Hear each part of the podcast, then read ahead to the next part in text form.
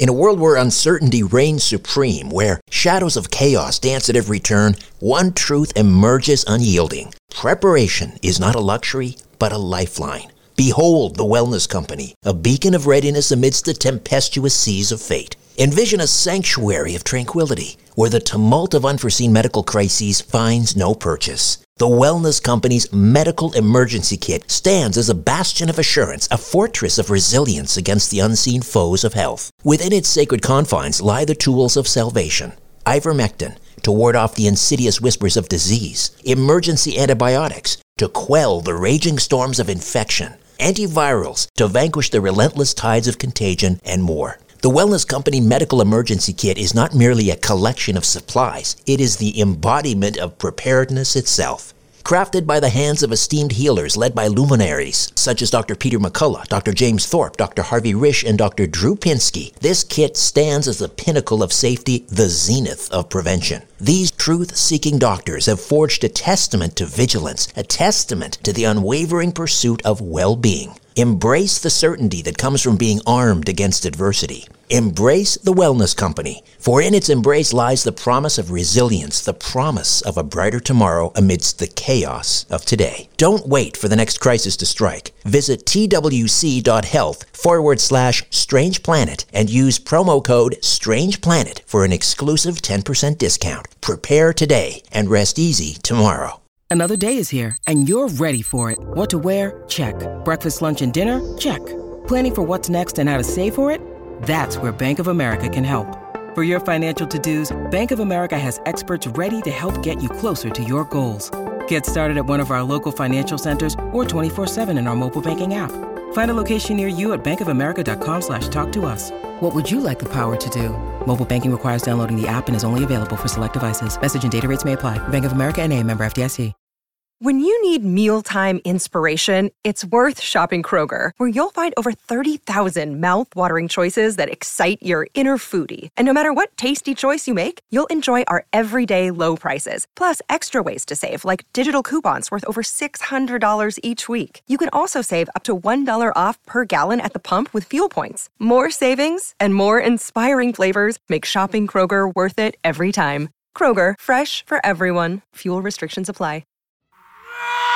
Conspiracy Unlimited with Richard Syrett.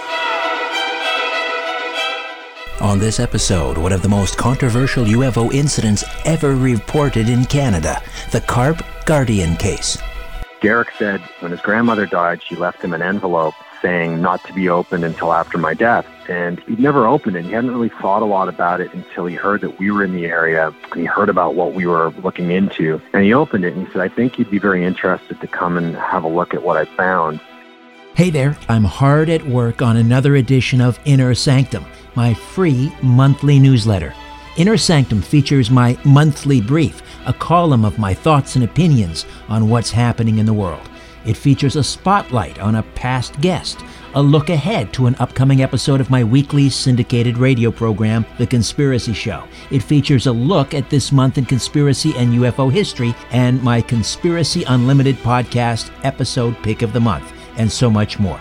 To get your free monthly newsletter, Inner Sanctum, delivered to your email inbox, just go to my website, strangeplanet.ca, strangeplanet.ca. Scroll down to the bottom of the page and click on Inner Sanctum and register. It's fast, easy, and again, absolutely free.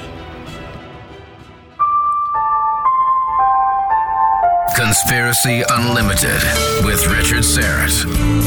Pursuing the truth wherever it leads. Exposing evil and corruption and the secret machinations of powerful elites. Revealing the high strangeness beneath the surface of our supposed reality. Coming to you from his studio beneath the stairs. Here's Richard Syrett.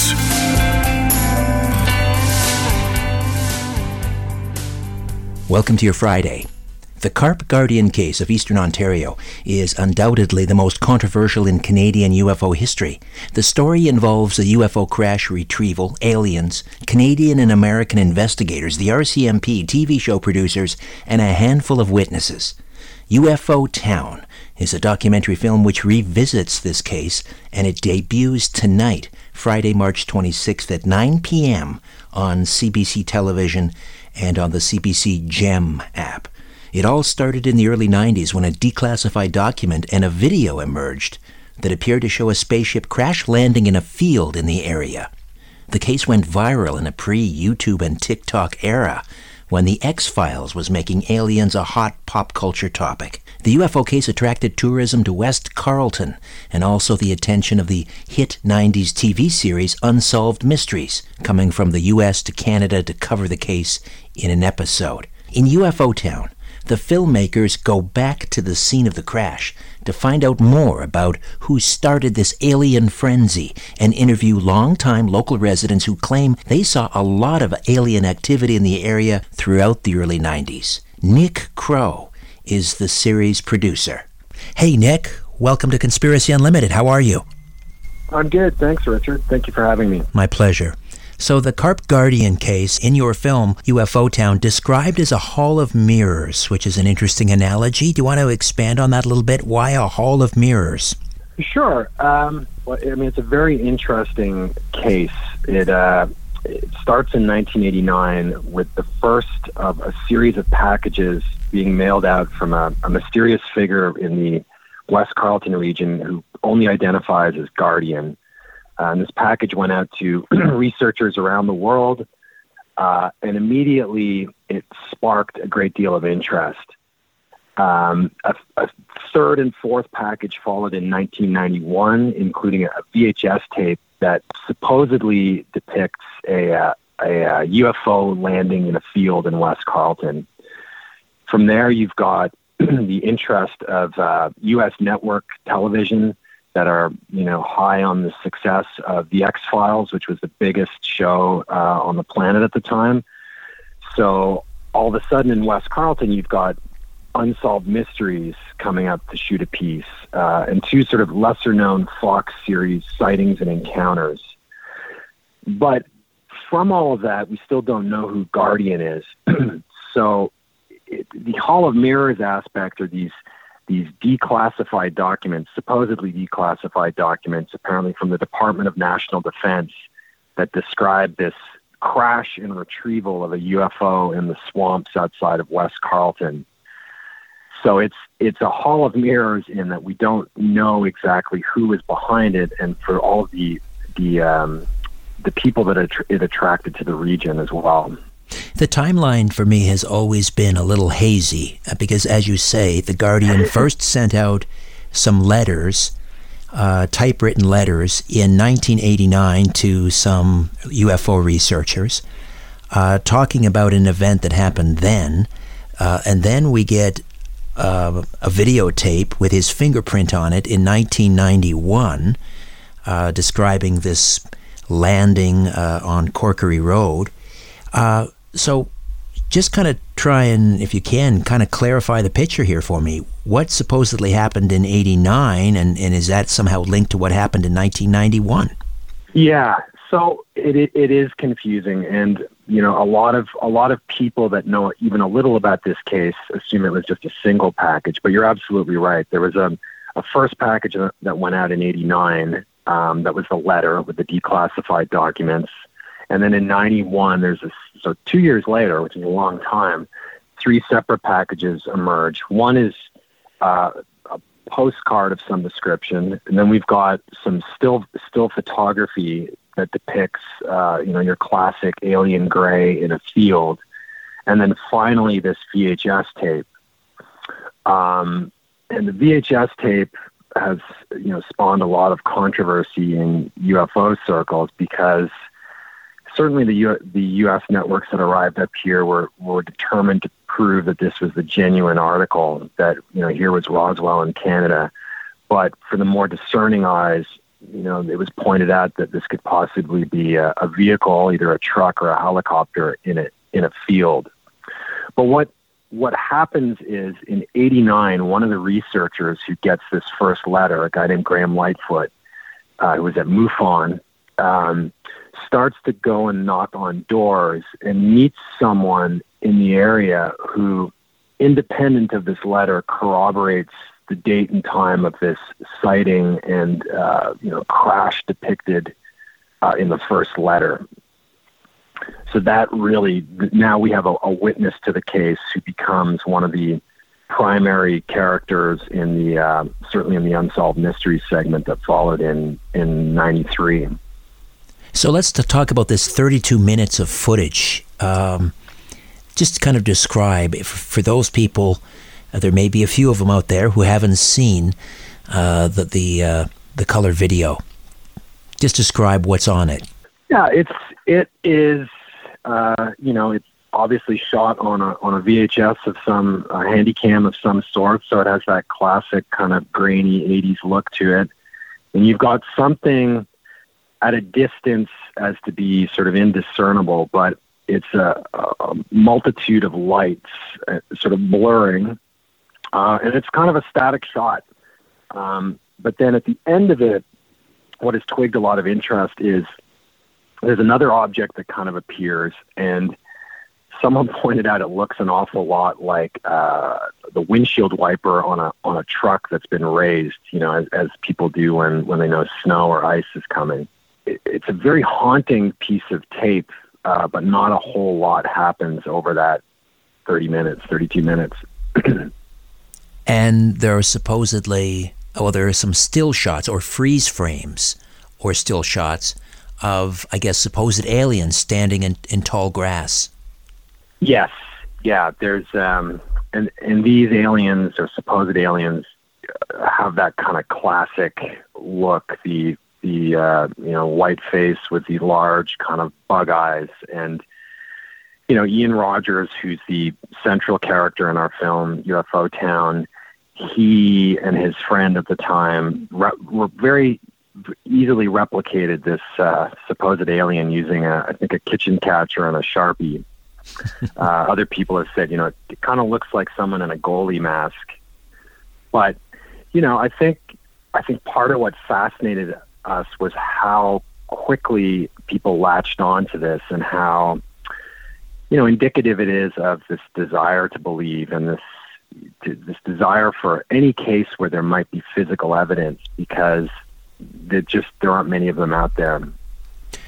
Let's talk a little bit about the the um, DND documents. I guess that were I think there were six pages that were wrapped around this videotape. Yes, yeah. So it's um, it's something. I mean, it's uh, a UFO has crashed in a field outside West Corkery. You have U.S. and Canadian forces that are scrambled to retrieve the wreckage. You've got um, alien bodies being recovered and, and spirited away to uh, underground research facilities. And then you've got a whole load of contextual information about what kind of led up to this moment that you know the the aliens are in are in cahoots with these are not my words or the words in the letter with with the communists in red china that they've tried an allegiance with with the Germans previously. The German technology has sort of spun out of this uh, allegiance with with the aliens. So there's there's a certain amount of right wing rhetoric that's kind of carried along by this narrative of this supposed crash, which um, you know it it certainly seems to be a theme in UFO lore, and certainly today when uh, some of the, the characters in the field. You, you see that still, I think. Uh, so let's talk about another central uh, figure in this case and also in UFO uh, Town, the film, and that is Bob Oechsler. Tell me, tell me about Bob. Yes.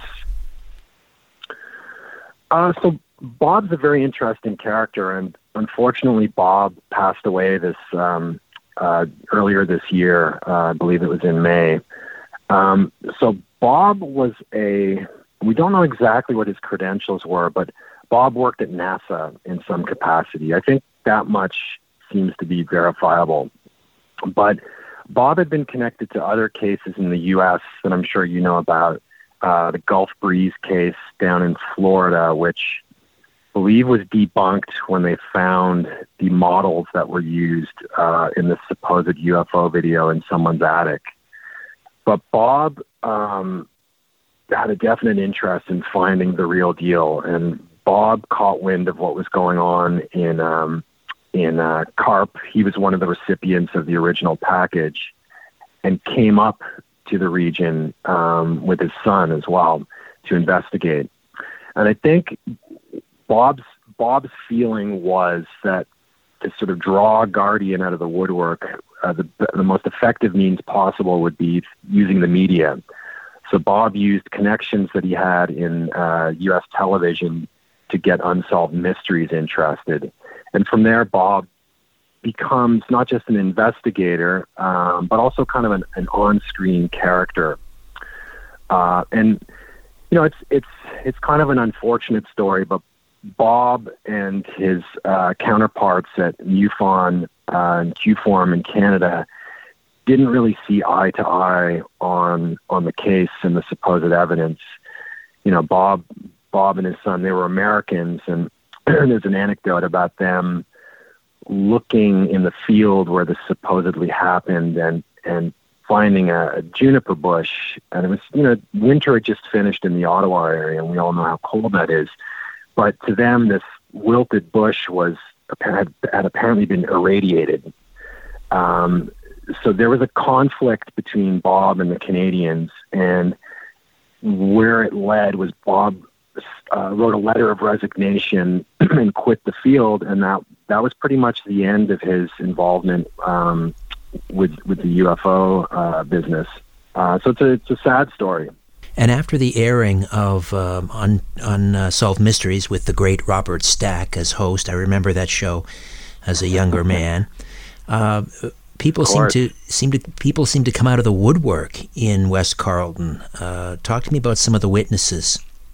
Yeah, yeah, that's that's been really interesting. Um, you know, there's a witness that's in our film, a woman named uh, Lee Cole, um, who was driving home. She was picking her son up from karate class and was on a rural road um, in the region and saw these lights ahead, like as she describes it, kind of stadium lights that lit up the interior of her car. Um, was interesting about Lee was her um, her story was lumped into the Guardian narrative, but she reached out to us this past summer uh, in an attempt to clear it up. As she pointed out, her sighting had happened outside of the time frame. So this was this was a big theme with our film. We went off to look into the Guardian case, uh, you know, knowing that a lot of people thought it was a hoax, but in fact, the more interesting story were all of the other sightings and experiences people had had in the region that weren't connected to Guardian that were you know, I sat and interviewed these people. They were they were authentic stories. These were regular people, and whatever it was that had happened to them was authentic, um, without knowing exactly what it was they'd experienced. But but Oechsler um, tried to sort of conflate all of these disparate uh, encounters and stories into roll it into the into the uh, the CARP case, right? Yes, yeah, that's correct. Was that mainly mainly what perhaps sealed his fate in terms of lack of credibility? The fact that he took these different cases and tried to roll them into the Carp Guardian case. I think so. I think so. I think in, within the UFO phenomenon, I think a lot of us are have a healthy skepticism, but I think everyone arrives at it from one side or the other with a with a uh, a willingness to believe or a desire to sort of um, you know poke holes in the sighting or to, to to discredit or discount. And I think Bob was a, a believer, and um, you know it's like any other case that you're trying to build. I think maybe some of the foundation stones he was building on uh, weren't as solid as he thought, and you know I think when you you know, working in television myself, I can uh, sympathize with him that perhaps the narrative ended up slightly out of his hands and in the hands of network executives who were trying to make an interesting show. So I never met Bob, unfortunately. Um, I never got a chance to talk to him. So, um, but that is cer- that's certainly, as you've said, that was the, the, the issue the Canadians had with him. That his his methods were weren't sound. More of my conversation with Nick Crowe, the producer of UFO Town, when Conspiracy Unlimited returns. Since the mighty Aphrodite and I have been taking ESS 60, the purest form of carbon 60, we're thrilled to tell you we're both sleeping well and pain free. ESS 60 is raw carbon 60 that's been produced, certified, and guaranteed for safer human consumption. C60 is a mega antioxidant and is known to have 172 times the antioxidant power of vitamin C. 172 times. ESS 60 is the carbon 60 formulation used in the 2012 original Paris study that showed ESS 60 doubled the lifespan of rats. That's right, doubled their lifespan. I'm so proud to be associated with my good friends at C60evo.com. Their scientists invented the only reactor machine of its kind to produce carbon 60 back in 1991. They've been a top producer and distributor of C60 worldwide ever since, and the demand has been astounding. ESS 60 from C60evo.com is available in 4, 8, 16, and 32 ounce bottles. Choose from single bottles, monthly subscriptions, or cases of 12 bottles. ESS 60, the purest form of carbon 60 available. Get yours at c60evo.com slash ref slash rs1 c60evo.com slash ref slash rs1 use the promo code rs1spec rs1spec to get 5% off. Ess 60 from c60evo.com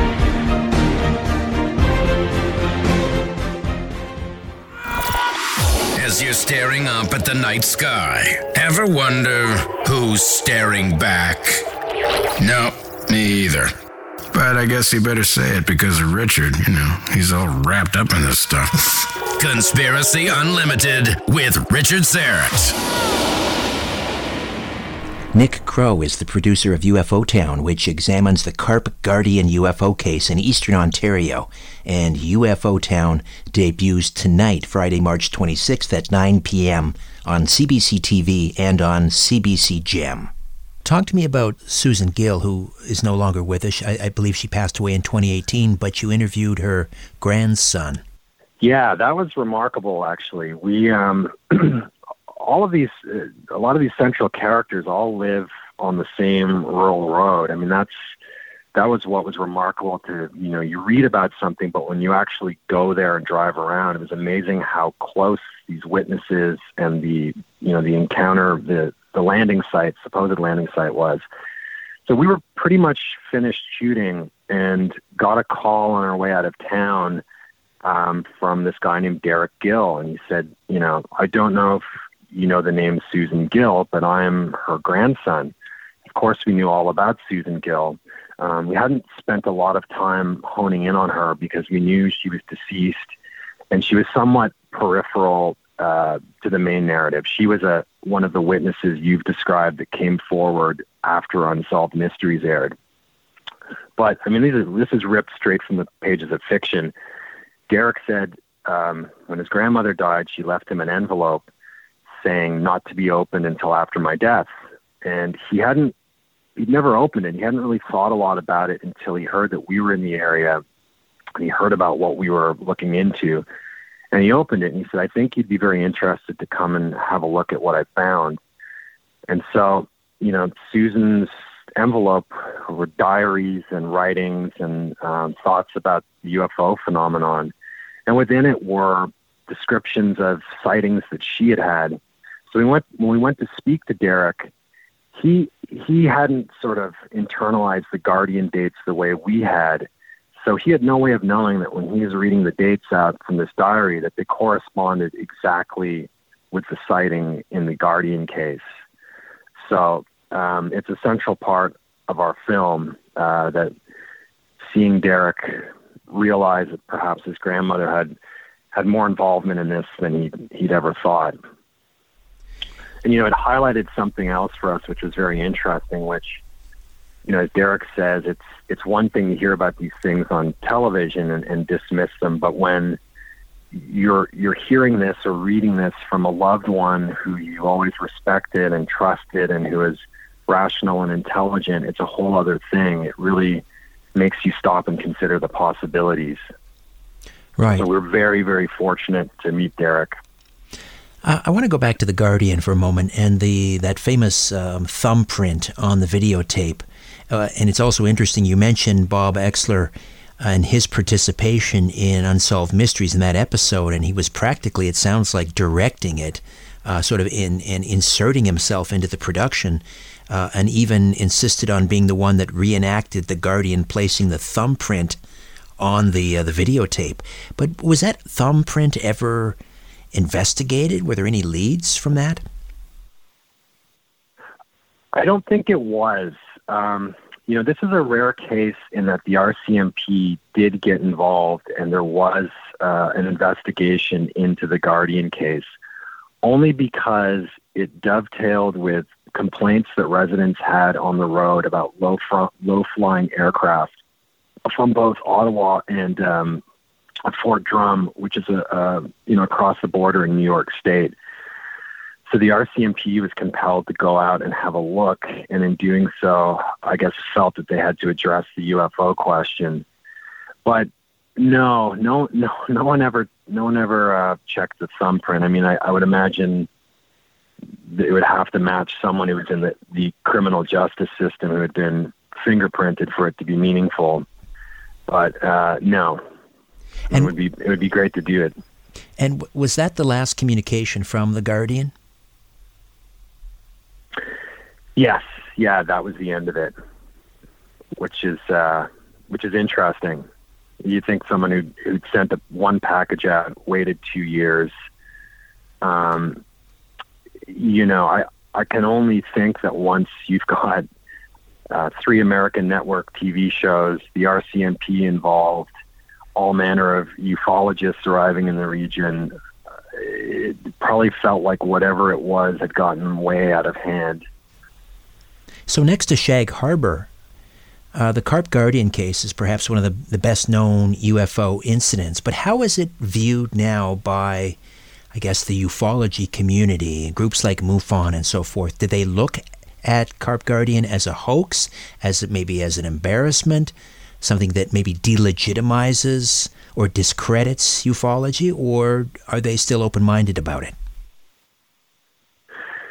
Uh, I I don't believe they're very open minded about it. Um, and I've you know I've spent time with some of the the names in Canadian ufology, and I think you're you've touched on a lot of a lot of the things that they say that it in in giving credence to some of the cases that are maybe a little flimsier that it allows skeptics to dismiss the entire phenomenon. Um, but you know what what was more interesting to me was what this case said about our, you know, our, our preoccupation with life beyond Earth and, you know, our desire to believe and the different reasons people want to believe. But no, this is not. This is not Shag Harbor or Falcon Lake um, or Wilbert Smith. It it just doesn't have that same uh, weight behind it in terms of um, you know the, the truth. And, and yet, these other witnesses who had encounters and experiences which you found to be credible, uh, or at least their testimony seemed authentic and genuine. Uh, so what what do you do with that? You I mean you, you go in investigating something that is likely a fraud, and then you come away with all of these stories about what sound like quite potentially you know genuine UFO alien encounters.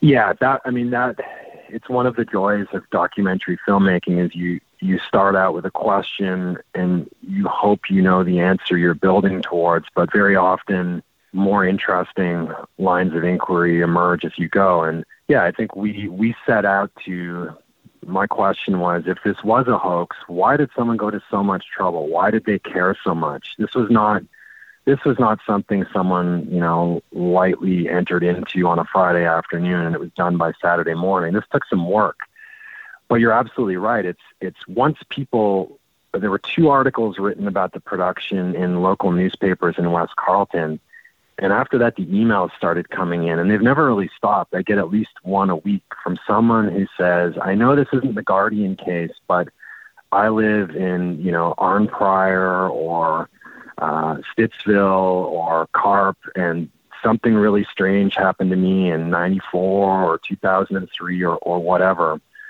And, you know, it's a bit like your previous question. The unfortunate thing is because the Guardian case has this, you know, whiff of a hoax about it, these other stories I think have been discarded over the years. So it was really fascinating to talk to all of these people and you know just reg- regular people your neighbors the people you work with your friends that didn't really have any interest in proving one way or the other that UFOs were real in fact feared ridicule and didn't come forward for many years in some cases sharing these stories it, it was it was remarkable so the guardian uh, did you after completing the project, did you come away with any thoughts on his real identity? Could it, could Bob Oechsler have been the guardian? I don't know about that. I, I, I don't, I don't believe so. I don't think that you know West Carleton was really on uh, Bob's uh, map before before those first packages went out. There was one in, individual who, and I, I can tell that you've done you know all about this case. There was one gentleman that had been identified as, you know, this is the Guardian. Uh, he was a local guy that had a real preoccupation with UFOs. And he's actually kind of chased down by this PI in, um, I believe it's the Sightings show, you know, being questioned about it. So we set out to find him and after you know a lot of sleuthing got his phone number and we went and met with him and you know he was very compelling in his denial of having anything to do with it and i for a variety of smaller reasons i i, I believed him that he wasn't involved in it uh lovely guy just very interested like a lot of us in ufos but it wasn't him um so i have i have my ideas um, but nothing uh, nothing definitive. Which maybe is part of the joy in this story that it, it remains it remains a mystery, and it remains a mystery that maybe one day we'll have the answer to. Barely a day goes by now where we don't read something in the mainstream media about this subject. For example, just recently on Fox News, the former uh, Department of Defense Intelligence Director John Ratcliffe came out and announced that the Pentagon has reports of UFOs breaking the sound barrier without producing any sonic boom, basically telling us that the, the Pentagon has many such reports about, I guess, what we now call UAPs, unidentified aerial phenomena. Uh, including UFO sightings mm-hmm. that haven't that haven't been made public. Do you have a sense that this is this is ramping up? That this is going someplace? Is there going to be some sort of a denouement here, or a great disappointment? I mean, we can hope. I think what has definitely changed, which is very encouraging, is just the the tone of the discourse around it. I think this used to f- be firmly the realm of you know the tinfoil hat brigade, and you know I know over the years expressing an interest in this to friends, you know you get eye rolls. So I think between you know some of the sources you're mentioning and Avi Loeb at um, at Harvard, I think now you're getting you know scientific minds, uh, you know people with a lot of a lot of real credibility that are that are giving this topic the you know the proper consideration. So I think maybe we're closer, but I I don't know if if we're going to find the answer. But in the meantime, is this an easier pitch to places like the CBC? This type this type of subject matter? I, I think so.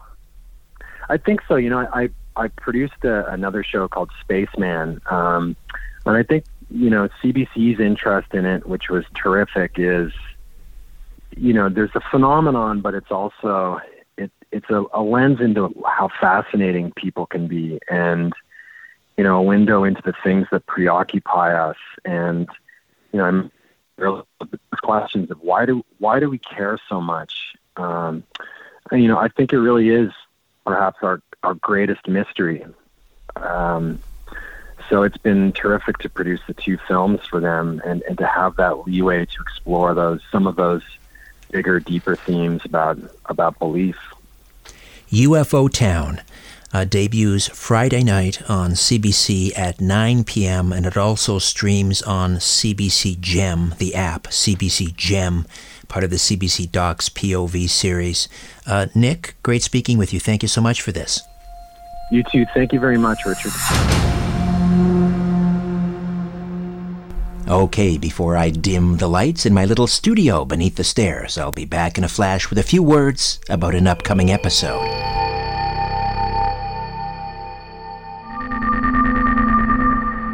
Did you know you can now stream episodes of this podcast on your mobile device? All you need is my new Conspiracy Unlimited app. It's absolutely free, and it's available for both iOS and Android devices. If you're a Conspiracy Unlimited Plus member, pay attention. You can now stream premium content from your mobile device. My free Conspiracy Unlimited app for iOS and Android, available from the App Store and Google Play. Get yours today and start streaming Conspiracy Unlimited on your mobile device.